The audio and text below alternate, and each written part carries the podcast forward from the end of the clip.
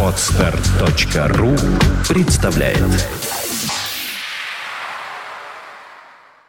Свободное радио Компьюлента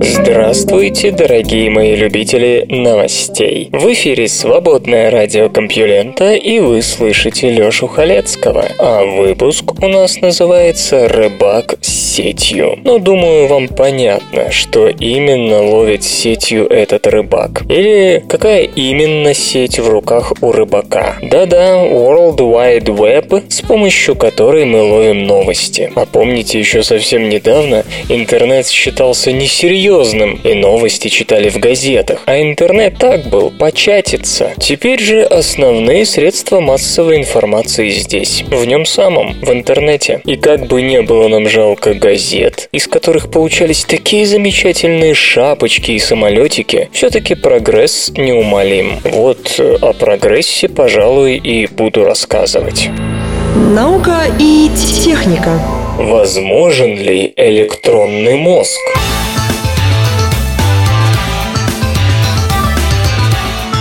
Среди футурологов и примкнувшим к ним ученых большой популярностью пользуется гипотеза технологической сингулярности. Если не вдаваться в подробности, то самое главное, что нам обещают ее приспешники, и Реймонд Курцвейл среди первых, это скорое воссоздание человеческого мозга в железе, появление самовоспроизводящихся компьютеров и, как следствие, необычайное ускорение научно-технического прогресса. Прежние историко-социологические представления о человеке человеке отомрут, а сам человек, скорее всего, превратится в киборга с электронным мозгом. Идея известная и имеющая множество воплощений, от Терминатора до блистательной формулы лимфатора Лема. И это лишь одно из его произведений, где такая возможность обсуждается. Правда, стоит заметить, что самые активные адепты технологической сингулярности, например, тот же господин Курцвейл, более оптимистичны в своих прогнозах, нежели Станислав Лем и авторы Терминатора терминатора. Однако сама по себе теория, похоже, более популярна среди тех, кто занимается машинами, нежели у мозговедов. Так, на проходящем сейчас в Бостоне ежегодном собрании Американской ассоциации содействия развитию науки Мигель Николелис из Университета Дьюка выразил серьезные сомнения в том, что электронные устройства смогут в ближайшем будущем сымитировать мозг. Уважаемый ученый не стеснялся в выражениях, намекая на высокую окупаемость реальность идеи электронного мозга. Напомню, что по прогнозам сингулярщиков, компьютера мозг будет создан в следующем году. Просто отмахнуться от возражений вряд ли получится. Мигель Николелис – один из крупнейших специалистов в области налаживания контактов между электронными устройствами и мозгом. Иными словами, всевозможные искусственные руки, которые слушаются нейронных импульсов, своим существованием обязаны результатам работы лаборатории господина Николелиса Эллиса. Одна из последних статей его группы, опубликованная в Nature Communications, посвящена устройству, с помощью которого крыса смогла видеть инфракрасное излучение. Сам по себе глаз крысы в таком диапазоне не видит, как, впрочем, и глаз человека. Однако ученые сумели наладить передачу в мозг сигналов с инфракрасного датчика. В итоге животное реагировало на инфракрасные сигналы и получало положенную награду. Исследователи не исключают, что в будущем будущем человека получится научить видеть рентгеновское излучение.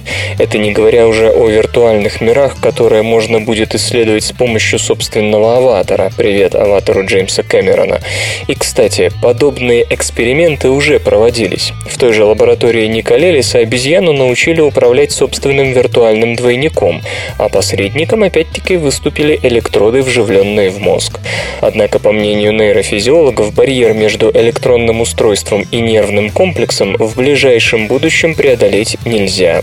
Мы сможем посылать сигналы прямо в мозг, сможем расширить воспринимающие способности мозга, сможем усовершенствовать электронно-нейронные интерфейсы, но воспроизвести нейронное в электронном вряд ли удастся.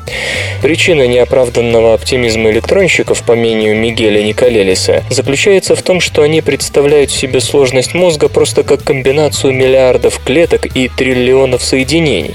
Ну да, многовато, но разобраться можно. Между тем, нейрофизиологи, по-видимому, не только господин Николелис, полагают, что это лишь внешняя, видимая часть сложности. По их мнению, сознание и, если угодно, душа обусловлено непредсказуемыми, нелинейными взаимодействиями между нейронами, которые вряд ли можно воплотить в кремнии. Исследователи, подчеркнем, стоят на вполне материалистических позициях. Сознание для них заключено в клетках и их комбинациях, но эти комбинации до сих пор не вполне понятны, и даже если и понятны, то непредсказуемы. Ученые сравнивают это с котировками на фондовой бирже. Вы, конечно, можете примерно предсказать, будут они падать или подниматься, но речь в любом случае лишь о вероятности, и уж точно не о конкретных цифрах. Разумеется, предсказывать будущее, особенно в смысле научно-технического прогресса, дело неблагодарное. Достаточно вспомнить фразу Билла Гейтса о том, что со спамом будет покончено к 2006 году. Однако, вспоминая о том, как не оправдались прогнозы противников телефонов, компьютеров, сенсорных экранов и тому подобного, следует также не забывать и о научно-технических и социальных прогнозах другого сорта, которые часто стыдливо замалчиваются. О всяких колониях на Марсе, о вылеченном раке, о коммунизме к 1980 году. Прогнозы сторонников технологической сингулярности касаются лишь вероятного развития событий, и нужно учитывать, что существуют противоположные мнения не менее уважаемых специалистов. В общем, если в следующем году электронный человека-мозг все-таки не появится, не говорите, что вас не предупреждали. Нужен ли американской армии умный китель?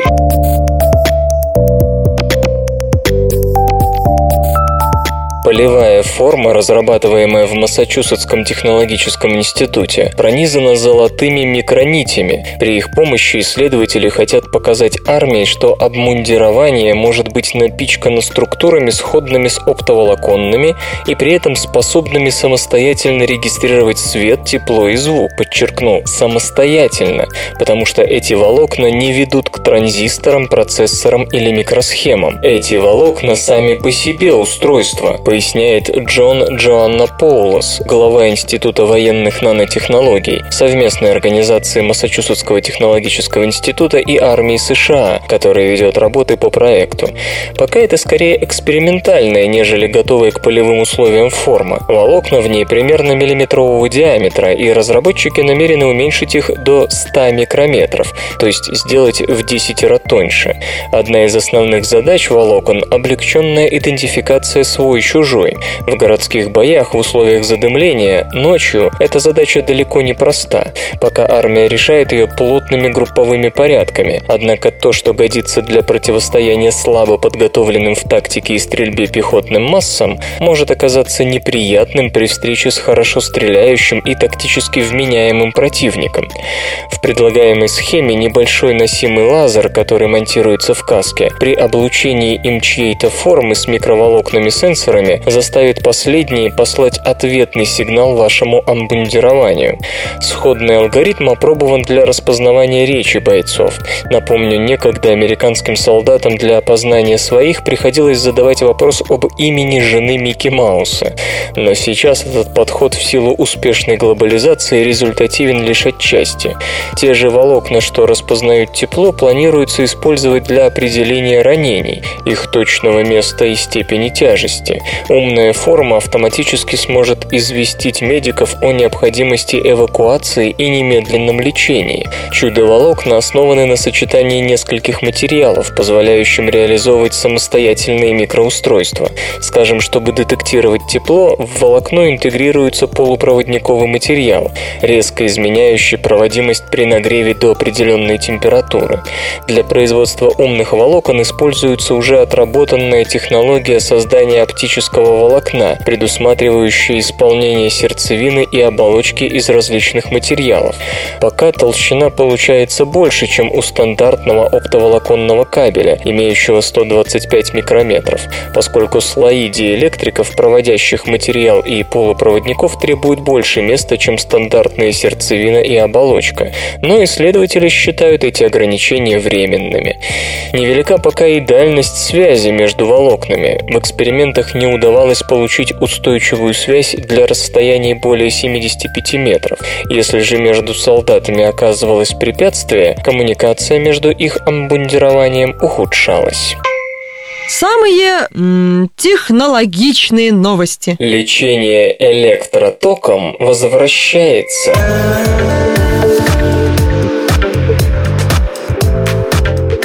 Середина ревущих двадцатых. Повсюду раскаленный новорожденный джаз. Новое поколение тусовщиков шокирует средний класс, курсируя между коктейльными вечеринками и кабаре. Вокруг столько новых и умных вещей.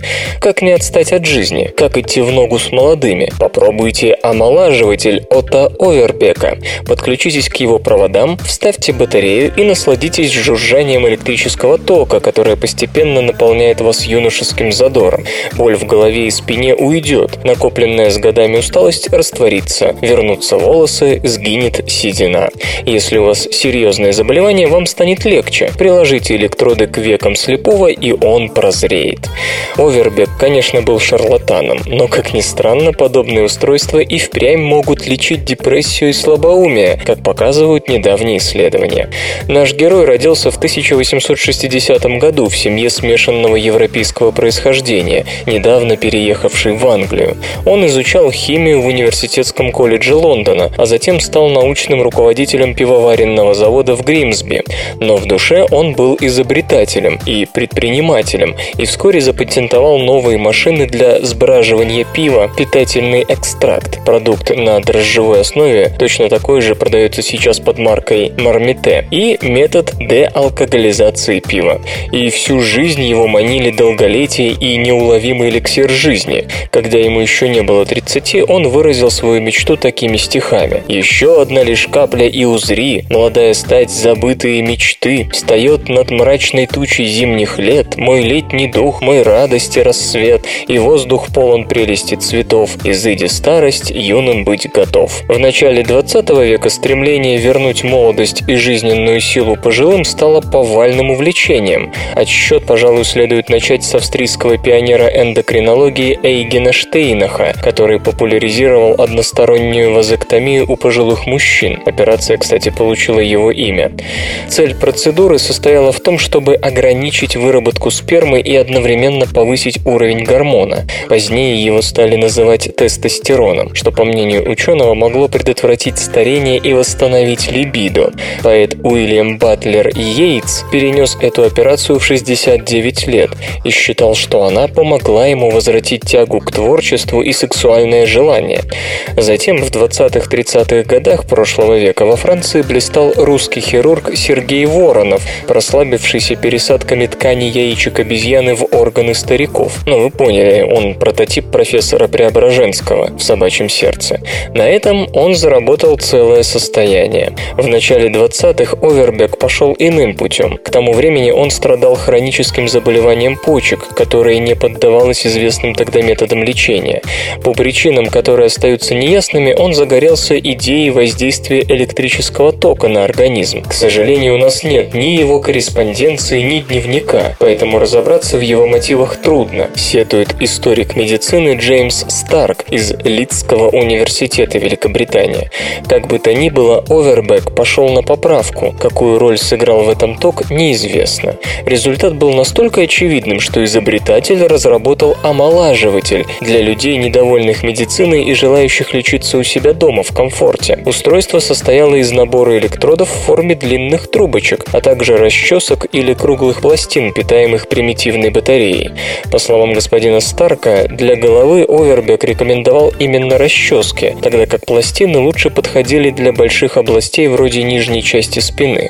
Силы тока мы не знаем. Овербек называл его мягким. Скорее всего, он был настолько слабым, что почти почти не ощущался. В попытке научно обосновать свое изобретение Овербек опубликовал книгу «Новая электронная теория жизни», в которой отстаивал мысль о связи между электричеством и здоровьем. «Электротерапия способна эффективно лечить любые недуги», – писал он, за исключением уродства и инфекционных заболеваний. Она, по его мнению, могла даже обратить вспять такие признаки старения, как истончение волос и поседение. Овербек вел энергичную рекламную кампанию по всему миру. В газетных объявлениях порой содержались отзывы довольных пациентов, ну, зачастую, естественно, сфабрикованные. А в Австралии им была опубликована брошюра, в которой об омолаживателе якобы высказывались врачи. Он помог при мышечной атрофии после тяжелой болезни, а после того, как я стал прикладывать его к своей лысой голове, постепенно стали отрастать волосы. Ну или такое. Я обнаружил его полезность при астме, а также анемии, расстройстве пищеварения и общей слабости. На самом деле медицина отнеслась к изобретению враждебно. Начать с того, что у Овербека просто не было медицинского образования. Британская медицинская ассоциация опасалась, что устройство может вызвать ожоги, тем более, что Овербек рекомендовал чистить его с помощью мыла, причем мыла своей собственной марки. Впрочем, никаких свидетельств того, что омолаживатель причинял вред, историки не знают. Верил ли сам Овербек в чудодейственную силу своего аппарата, тоже загадка, ведь никаких заметок он после себя не оставил. Однако совершенно ясно, что он неплохо заработал. Овербек быстро понял, что обеспечит себе постоянный поток доходов путем продажи всего необходимого для омолаживателя. И это было не только мыло, но и запасные батареи. Уже через три года после выхода устройства на рынок он купил роскошный дом в английском графстве Девон. Продажи прибора постепенно сошли на нет лишь после его смерти. Он скончался в конце 30-х. А вдруг Овербек нечаянно нащупал нечто эффективное. Психиатр Колин Лу из Университета Нового Южного Уэльса, Австралия, считает, что это возможно. Не зная силы тока и не обладая достоверными сведениями о результатах лечения, никто не скажет наверняка, какими были последствия использования омолаживателя. Однако сегодня ученым известно, что небольшой электрический ток и впрямь способен лечить некоторые расстройства. Господин Лу и его коллеги провели самое масштабное на сегодня контролируемое исследование методики лечения депрессии с помощью транскраниальной стимуляции постоянным током. Метод заключается в следующем. К коже головы крепятся электроды, которые посылают электрические сигналы в переднюю часть мозга. Достаточно 1-2 мА, чтобы пациент время от времени ощущал покалывание и зуд. Но это все же не сотни миллиампер, применяемых в электрошоковой терапии. В исследовании участвовали 64 человека, которые не реагировали на антидепрессанты. Их случайным образом разделили на две группы. Одни подвергались процедуре по 20 минут в день, ежедневно в течение трех недель, а другие, не подозревая об этом, сидели под выключенной аппаратурой. У первых затем были обнаружены небольшие улучшения. Три дополнительные недели дали более заметный прогресс. Один пациент, страдавший хроническими болями, сообщил о том, что ему стало явно лучше. Почему лечение может сработать, не совсем ясно. В зависимости от того, как он приложен, ток заглушает или усиливает активность мозга, меняя электрический заряд в мембранах нервных клеток. Воздействие может оказаться длительным, поскольку ток способен также повлиять на выработку белка в синапсах между нейронами, что облегчает перестройку соединений мозга. Возможно, тем самым меняются те модели активности мозга, которые связаны с депрессией. Хотя это лишь начало, несколько исследовательских групп уже занимаются изучением транскраниальной стимуляции постоянным током с целью возможного лечения целого ряда других расстройств, в том числе мигрени, деменции, шизофрении, хронической боли и дефицита внимания. Показано, что метод улучшает способность к обучению. И может статься, однажды нам скажут, а ведь Овербек-то был чертовски прав. Давайте я барабанить буду. Как? Дам пиди пиди дим пиди пиди дам пиди пиди дим пиди пиди дам так так Прораб. Скрипач не нужен. Летучие мыши наградили человека еще одним опасным вирусом.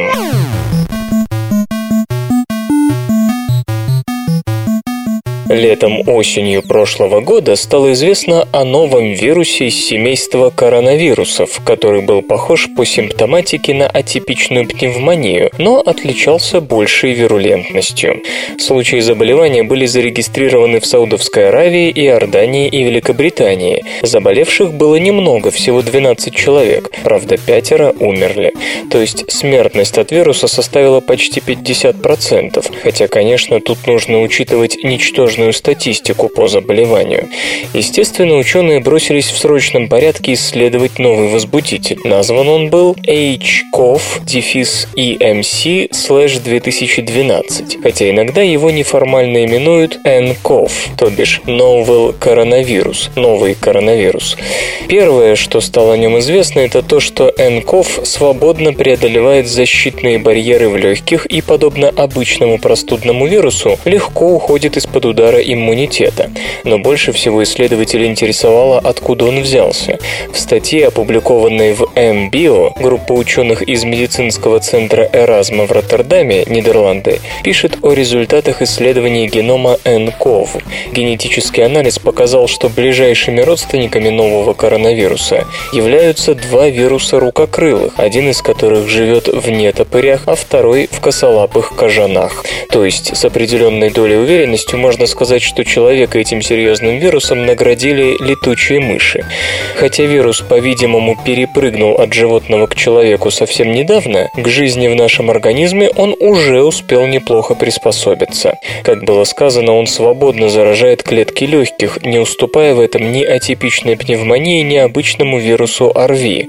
При этом он, как оказалось, чувствителен к интерфероновой терапии, которая эффективна против многих вирусов, так что в этом смысле nCoV выглядит не так уж страшно. В то же время ученые сетуют на недостаточность материала для исследования вируса.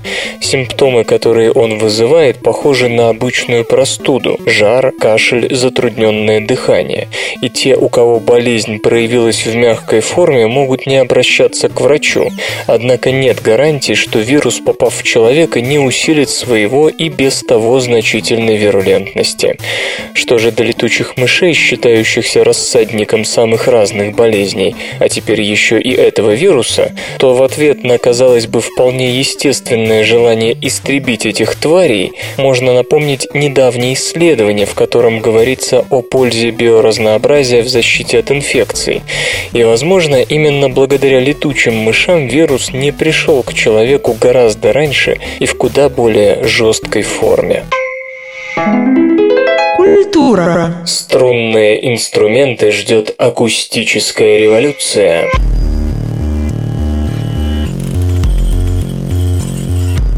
В 2008 году американский изобретатель Пол Во подарил миру Moog гитар, электрогитару, которая не просто управляет электрическим сигналом, исходящим от струн, ну, подобное мы видели много раз, но непосредственно манипулирует движением самих струн. Под декой, как и в обычной электрогитаре, расположены электромагнитные звукосниматели, но звук исходит от самих струн. Звукосниматели Moog гитар меняют колебания струн тремя путями. В режиме сустейн магнитное поле пульсирует в такт со струнами, и нота звучит столько, сколько нужно, бесконечно. Или оно может заставить струны вибрировать самостоятельно, просто нажмите на гриф, как на клавишу синтезатора. Немой режим подразумевает отсутствие синхронизации между магнитным полем и струнами, и нота как бы разрезается. Звук получается хрустящим, как у банджо. Контролируемый сустейн гасит струны, которые вы задели по ошибке. Но это было почти пять лет назад, назад. Теперь Пол Во сделал то же самое с акустической гитарой. Зачем, скорее всего, последуют аналогичные модификации прочих струнных инструментов. Можно говорить о том, что изобретен принципиально новый акустический инструмент. Да, он звучит подобно синтезатору, и у кого-то может возникнуть вопрос, для чего нам это, если уже есть синтезаторы? Друзья, это не электронный звук, понимаете? Это звук, который исходит от самих струн. Это живое звучание живого живого инструмента, причем не только без цифровой постобработки звука, но и без приложения аналоговых модуляторов. Секрет в устройстве VO96, которое работает от батарейки и располагается между резонаторным отверстием и кобылкой. Оно меняет не звук, уже изданный инструментом, а само звучание гитары. Господин Во называет это технологией управления колебаниями, поскольку устройство физическим образом меняет вибрацию струн. Музыканту доступны 16 гармоник для каждой струны, то есть 96 для всей гитары, 96 дискретно контролируемых гармонических каналов. Попытайте теперь представить себе, как ваш мозг будет с этим управляться при отсутствии поддержки со стороны синтезаторного микропроцессора. Как видим, любителей исследовать возможности музыкального инструмента ждет незабываемое бесконечное приключение. Стоит дождаться момента, когда изобретение выйдет из стадии прототипа. Вслух и с выражением читаю стихотворение. Александр Аронов, 1956.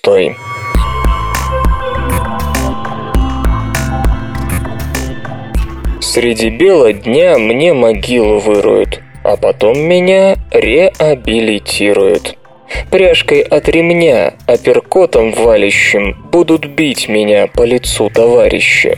Спляшут на костях, бабу изнасилуют, а потом простят, а потом помилуют. Скажут, срок ваш весь, волю мне подарят. Может быть и здесь кто-нибудь ударит. Будет плакать следователь на моем плече. Я забыл последовательность. Что у нас зачем? Наука и техника. Бозон Хиггса может указывать на ограниченность времени жизни Вселенной.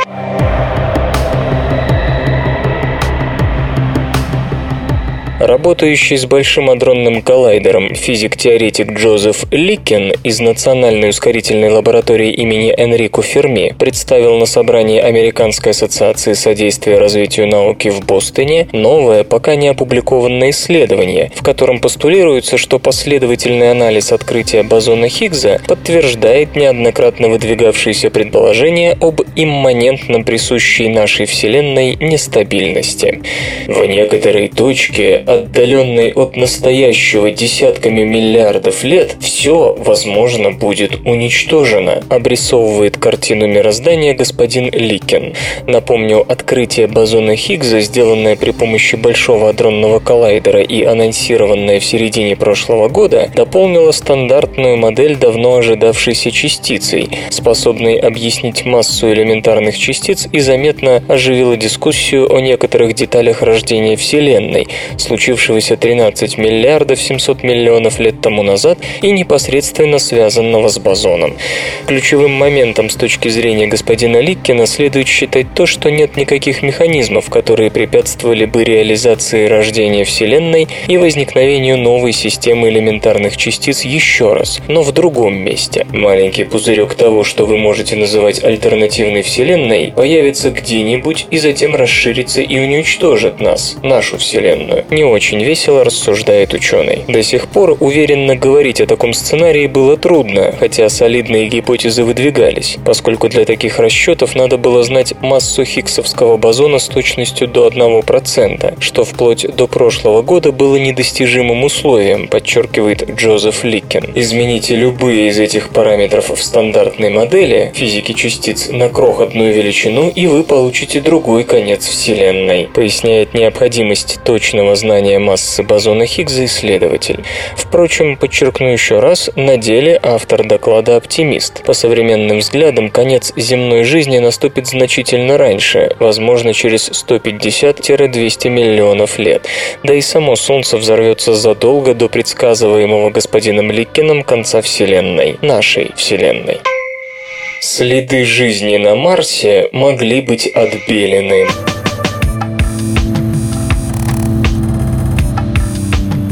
Марсианский метеорит, извлеченный из антарктических льдов, намекнул ученым на то, что поверхность Красной планеты изобилует веществами, связанными с теми, которые используются в бытовых отбеливателях.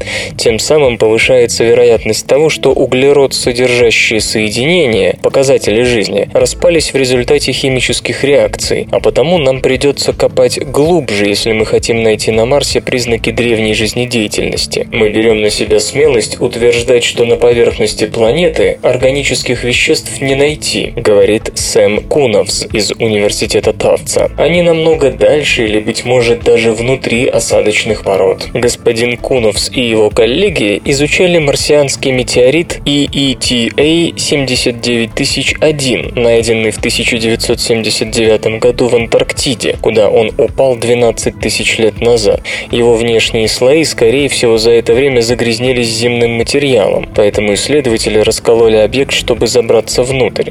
Они отыскали вещество белого цвета, которое содержало разновидность нитрата, используемого некоторыми земными бактериями в качестве топлива.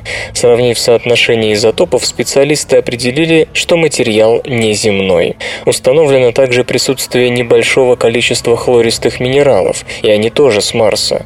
Несколько лет назад посадочный модуль «Феникс» нашел схожие соединения, перхлораты, в марсианском грунте. Кстати, они тоже могут питать микроорганизмы. В ходе соответствующих реакций перхлораты могут получаться из хлоридов, но промежуточным шагом являются оксихлорины, класс сильных окислителей, входящих в состав бытовых отбеливателей. Более того, ультрафиолетовое излучение Солнца и космические лучи способны превращать перхлораты обратно в оксихлорины. В присутствии даже небольшого количества воды эти отбеливающие вещества разрушают любое органическое соединение.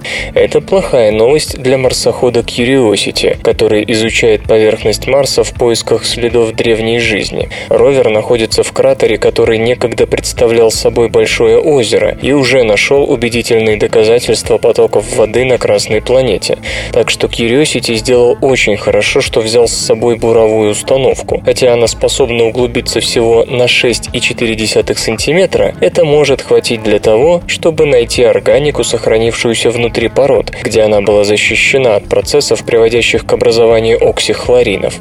Впрочем, возможно, верхний слой появился куда позже, а потому бурить придется глубже.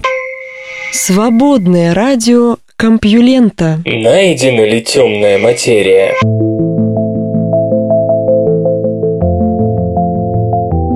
В мае 2011 года на Международной космической станции был установлен магнитный альфа-спектрометр, работа которого на орбите запланирована по меньшей мере до 2014 года.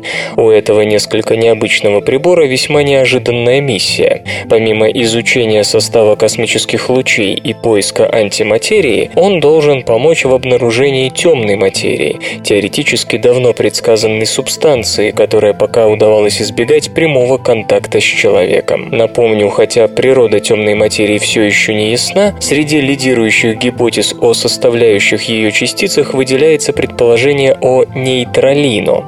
Если такие частицы действительно существуют, они должны сталкиваться друг с другом, генерируя заряженные частицы. А значит, в открытом космосе прибор сможет уловить пики в фоновых позитронных, антипротонных или гамма-потоках, что теоретически может говорить о существовании существовании нейтралино, а значит и о первом реальном претенденте на звание базисного кирпичика темной материи. Помимо, собственно, пиков, на существование следов темной материи в принимаемых спектрометром видах излучения может указывать и их геометрическое распределение, если частицы будут приходить к прибору со всех сторон. Значит, полагают авторы эксперимента, это свидетельствует в пользу темной материи, которая, как считается, равномерно окружает нашу галактику. Если же с разных направлений к прибору стремится излучение разной интенсивности, его причиной следует считать стандартные астрофизические явления, не обязательно вовлекающие темную материю. Среди других областей интересов аппарата – поиск античастиц и частиц так называемой странной материи – стропелек. В марте 2013 года первые результаты наблюдений, примерно 10% накопленной аппаратом информации, будут отражены в научной публикации, но ожидать от нее моментального прояснения описания ситуации по всем упомянутым вопросам, наверное, не стоит. Скажем, следы темной материи могут быть очень похожи на результаты иных процессов, а частицы странной материи не только не удалось обнаружить в лунном грунте, сама их концентрация вызывает немало вопросов. Не имея никаких ограничений на рост, эти самые стропельки могут достигать огромных размеров, при этом их контакт с нормальной материей должен вести к цепной реакции ее превращения в странную, но пока никаких признаков астрономических объектов из странной материи в космосе не найдено. Рубики-чан, ты только не обижайся, но я тебе один умный вещь скажу. Твоя машина стоит в соседнем дворе. Я так думаю. Как работают антифризные белки?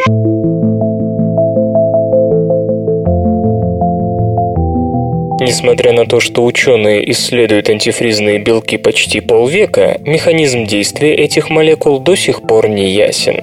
Напомню, что антифризными называют те белки, которые помогают клетке и всему организму не замерзнуть при температуре ниже нуля. Многие растения и холоднокровные животные выживают благодаря таким белкам. Не будь их, кристаллы льда порушили бы клеточные макромолекулярные комплексы и мембраны. Предполагалось, что антифризные молекулы как как-то связываются с кристалликами льда и предотвращают их рост. Но так ли это на самом деле, точно никто сказать не мог. Проблема тут была во многом методическая. Требовалось создать примерно клеточные условия и суметь проследить за отдельными льдинками в присутствии белка. Исследователю из Еврейского университета в Иерусалиме, Израиль, удалось отчасти разгадать эту загадку. В статье авторы описывают свои эксперименты с антифризным белком большого мучного хрущака. Белок, которым располагает этот жук, в сотни раз эффективнее антифризных молекул, которые есть у растений и рыб. Чтобы проследить за ним, исследователи прикрепляли к белку флуоресцентный маркер и заливали раствор белка в систему капилляров с микроскопическим диаметром. Капиллярное устройство позволяло контролировать температуру раствора с точностью до тысячных долей градуса, так что можно было работать с кристаллами льда размером 20-50 микрометров и следить за их ростом и таянием в реальном времени. Таким образом, удалось окончательно выяснить, что делает в растворе антифризный белок. Его молекулы действительно прилипают к кристаллам, не давая им расти, причем прилипают намертво. Раньше думали, что антифризные белки взаимодействуют со льдом обратимо, но, как показали эксперименты, даже если из раствора удаляли все свободные молекулы белка, те, что сидели на льду, продолжали на нем сидеть, а это означало весьма высокую силу связывания. Белок окутывает микрокристалл и не дает ему расти, что бы ни случилось. По-видимому, по такому же принципу работают и другие виды антифризных белков, хотя, конечно, было бы интересно узнать, как особенности строения молекул влияют на их эффективность. Напомню, что белок хрущака намного антифризнее, чем у растений и рыб. Следует также сказать, что такие белки могли бы получить широкое применение в самых разных областях, от биомедицинской, где порой нужно долгое время хранить образцы тканей и клеток, не подвергая их заморозке, до пищевой, где некоторые продукты тоже хорошо было бы научиться содержать без замораживания и сопутствующего ему обезвоживания. Софт и безопасность. Microsoft привязывает Office 2013 к одному компьютеру.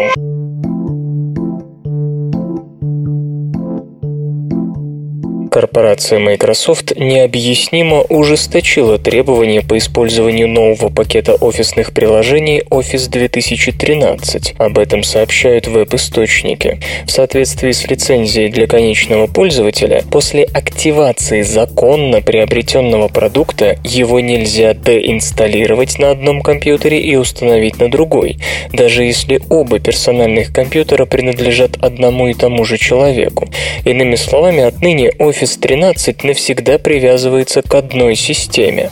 Пока не ясно, сможет ли пользователь перенести пакет на другой компьютер в случае поломки машины, на которую продукт был инсталлирован изначально.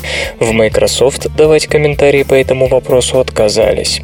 Office 2013 для x86 совместимых компьютеров вышел 29 января. Продукт содержит приложения Word, Excel, PowerPoint, OneNote, Outlook, Publisher и Access. Они получили кардинально переработанный интерфейс, адаптированный под устройства различных типов, в том числе с сенсорным экраном. Microsoft подчеркивает, что работать с приложениями одинаково удобно как при помощи клавиатуры и мыши, так и посредством пальцев или электронного пера. Стоят редакции Office 2013 Home and Student 140 долларов, Home and Business 220 долларов, Professional 400 долларов. Исторический анекдот из черновика письма Карла XII правительственному совету касательно Полтавской битвы. Довольно долго уже мы из Швеции не получали никаких известий, да и не имели случая посылать писем отсюда. Между тем дела шли здесь хорошо, и все обстояло благополучно, так что можно было бы ожидать в скором времени такого превосходства над неприятелем, что он вынужден будет согласиться на все наши требования.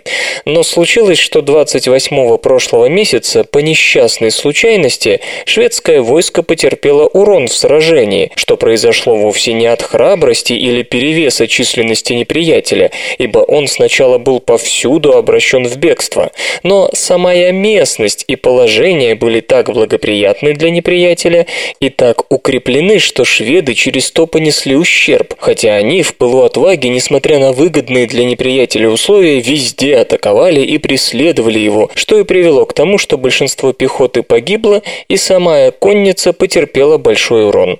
Потеря весьма велика, но принимаются меры к тому, чтобы вследствие этого неприятель не получил перевеса и не приобрел само малейшей выгоды. Однако в высшей степени необходимо, чтобы военная сила была восстановлена и приведена в состояние отражать вредные замыслы и нападения неприятеля. Наука и техника. Графен как основа для имплантированной электроники.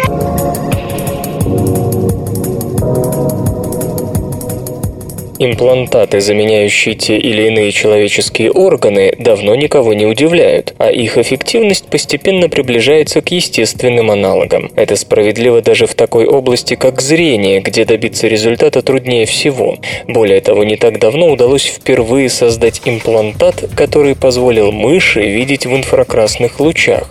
Но вместе с достижениями налицо и очевидные проблемы. Большинство этих устройств основано на кремнии, твердом, хрупком, остром а потому их интеграция в мягкие ткани сложна и требует переходных упаковочных материалов, часто негативно сказывающихся на параметрах самих имплантатов.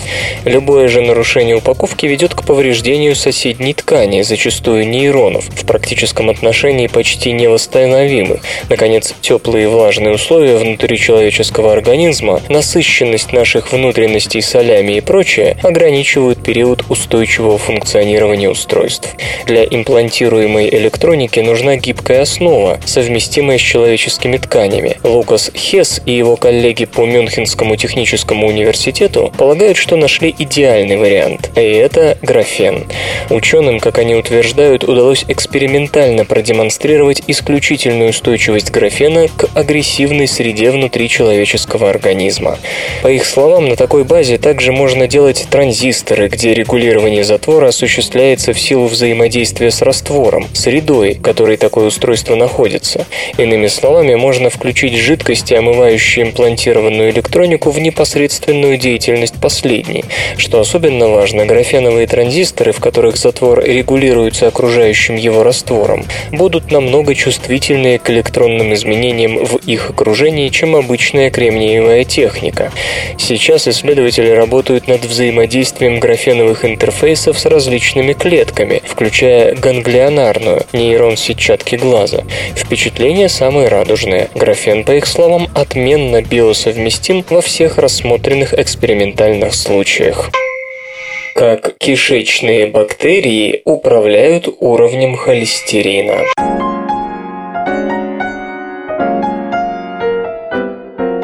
Никто не знает, что состав кишечной микрофлоры влияет на здоровье. Перевес одних бактерий над другими влияет на всасывание тех или иных питательных веществ и может привести к сильным метаболическим изменениям, вплоть до ожирения и вытекающих из него сердечно-сосудистых проблем. С другой стороны, известно также, что одной из главных причин болезней сосудов и сердца служит избыток холестерина, который может как приходить с пищей, так и синтезироваться самими организмом. Исследования Исследователи из Академии Сальгренска при Гетеборгском университете рассказывают в журнале Cell Metabolism о том, как связаны между собой кишечные бактерии и уровень холестерина, поступившего в кровяное русло. Содержание холестерина во многом зависит от работы печени, в которой он превращается в желчные кислоты. Эти кислоты затем выводятся в кишечник, где могут либо всосаться обратно, либо покинуть тело вместе с пищевыми отходами. Оказалось, что бактерии тонкого кишечника могут влиять на синтез желчных кислот в печени через специальный сигнальный белок, называемый рецептором FXR. Действуя на этот белок, бактерии сокращают производство желчных кислот. Механизм этот включается тогда, когда печень слишком уж усердствует в производстве желчи, то есть имеет место классическая отрицательная обратная связь. Если желчных кислот становится слишком много, бактерии сигнализируют печени, чтобы та прикрутила краник. Белок FXR участвует не только в регуляции уровня холестерина, от него также зависит метаболизм углеводов и жиров, то есть он служит чем-то вроде рации, с помощью которой печень и микрофлора согласовывают свои действия относительно пищеварения и обмена веществ. С практической точки зрения тут может быть два вывода. У людей, страдающих от избытка холестерина крови, можно попробовать успокоить кишечные бактерии, чтобы они не раздражали этот рецепторный белок и дали возможность печени переработать как можно больше холестерина. А можно в обход бактерий действовать напрямую на этот рецептор. Правда, тогда возникает вопрос, как это понравится самим бактериям.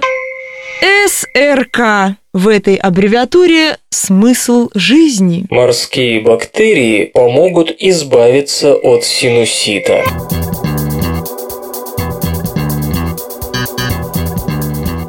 Синусит или воспаление носовых пазух входит в число самых распространенных простудных осложнений, хотя может возникать не только при простуде, но и при других инфекционных заболеваниях. Человек с синуситом страдает от непрекращающегося насморка, головных и лицевых болей, нарушения сна, общего недомогания и тому подобного. Медикаменты помогают не всегда, и в особо тяжелых случаях болезнь приходится изгонять хирургической операцией. Причина же синусита в устойчивых бактериальных колониях, покрывающих слизистую носовых пазух. Бактерии в таких колониях держатся друг за друга и за субстрат чрезвычайно прочно, и все благодаря межклеточному веществу, в котором основным клеящим компонентом служит внеклеточная ДНК.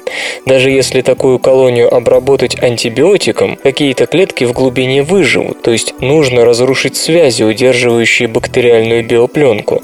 Исследователи из Ньюкаслского университета Великобритания предлагают использовать для этой цели морские бактерии Bacillus licheniformis, живущие на поверхности крупных водорослей. Разумеется, речь идет не о самих бактериях, а об одном их ферменте – дезоксирибонуклеазе NUCB. Как можно понять из названия, NUCB расщепляет ДНК, делая это, как пишут исследователи, весьма эффективно. Для эксперимента ученые взяли образцы слизистой оболочки носовых пазух от 20 человек и получили получили из них 24 штамма патогенных бактерий.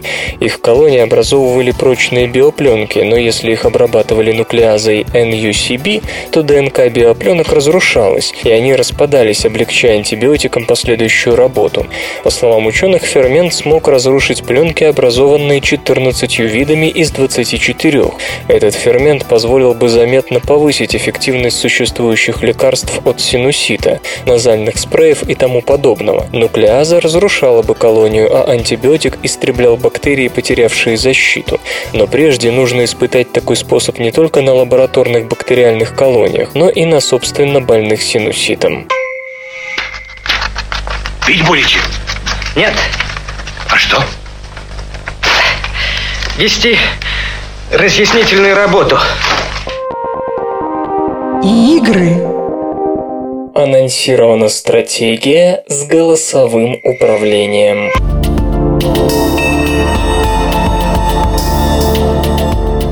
Студия Iridium объявила о разработке стратегии в реальном времени There Came an Echo. Казалось бы, ничего особенного, но вы послушайте, что придумано. Девелоперы решили отказаться от привычной зеленой рамки в пользу голосового управления. Как настоящий командир вы будете принимать решения и в реальном времени раздавать приказания бойцам. Пока в список платформ попал только персональный компьютер. Чтобы сказку сделать былью, Iridium Studios привычно обратилась к системе Kickstarter. В 2010 году, напомню, девелоперы просили какие-то 600 долларов за лицензирование музыки и оплату актера озвучания для необычной ролевой ритм игры Sequence. На сей раз нужны 90 тысяч долларов, которые пойдут на оплату арт-директора и 3D-моделлера. Если все получится, игра появится в середине 2014 года, наверное, в июне. Виртуальная копилка будет открыта еще 30 дней. В распоряжении игроков поступит небольшой отряд бойцов, который будет противостоять некой могучей силе. В общем, пользователей ждет научно-фантастическая история о тайнах мироздания и не выбирающей средств организации, стремящейся их раскрыть.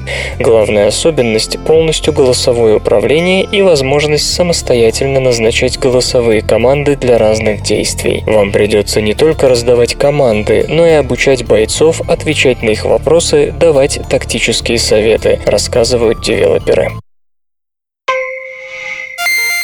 Компьютер. Лента. Подкаст.